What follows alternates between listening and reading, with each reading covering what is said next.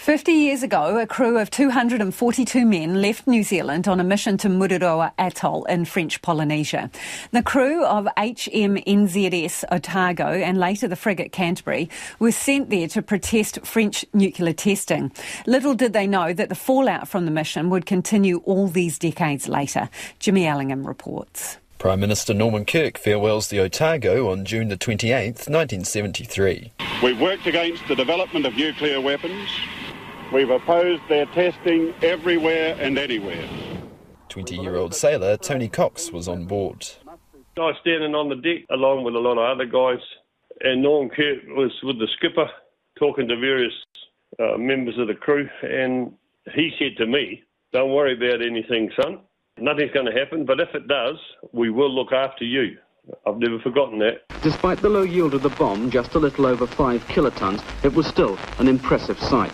When this film was being shot... A month later, the Otago witnessed an atmospheric test just over 20 miles away. The crew initially sheltered below deck. As soon as the flash had gone, they said we could go up topside and have a look. So up the ladder, opened the door, and out we went.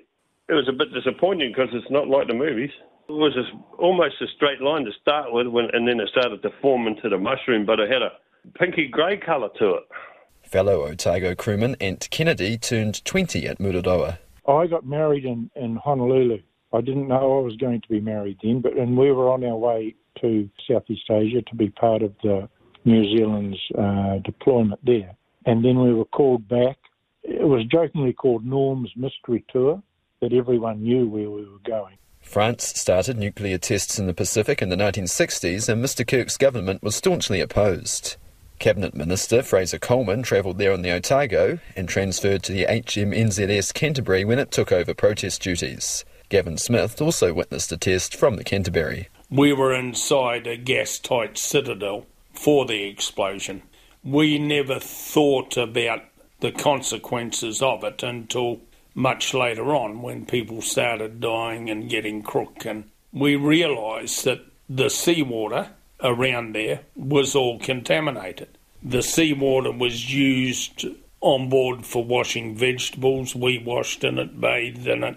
The water had been desalinated, but that didn't remove radiation, as Mr. Cox recalls. The water around us everywhere was contaminated. We didn't know that. There were no fish there, so that was a waste of time. There were no seabirds anywhere. They were all dead, gone. Mr. Kennedy says his health is okay, but he knows he's one of the lucky ones. He remembers one fellow sailor needing surgery.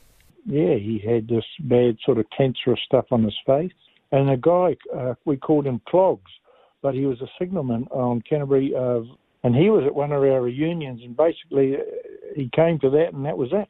He, he was younger than me, slightly younger than me. And I thought, holy, holy hell, this seems to be um, a bit out of the ordinary, you know. You, you'd expect fit young sailors to be living into their 80s. About 20 years ago, Mr. Cox's oncologist told him he had a rare form of non Hodgkin lymphoma. I can't remember his exact words, but it was something to do. The only type, time you would get a, a, a, this type of cancer would be from excessive doses to radiation. Where would you have got that from? And I said, Well, I did go to a nuclear bomb test. And he said, That'll do it.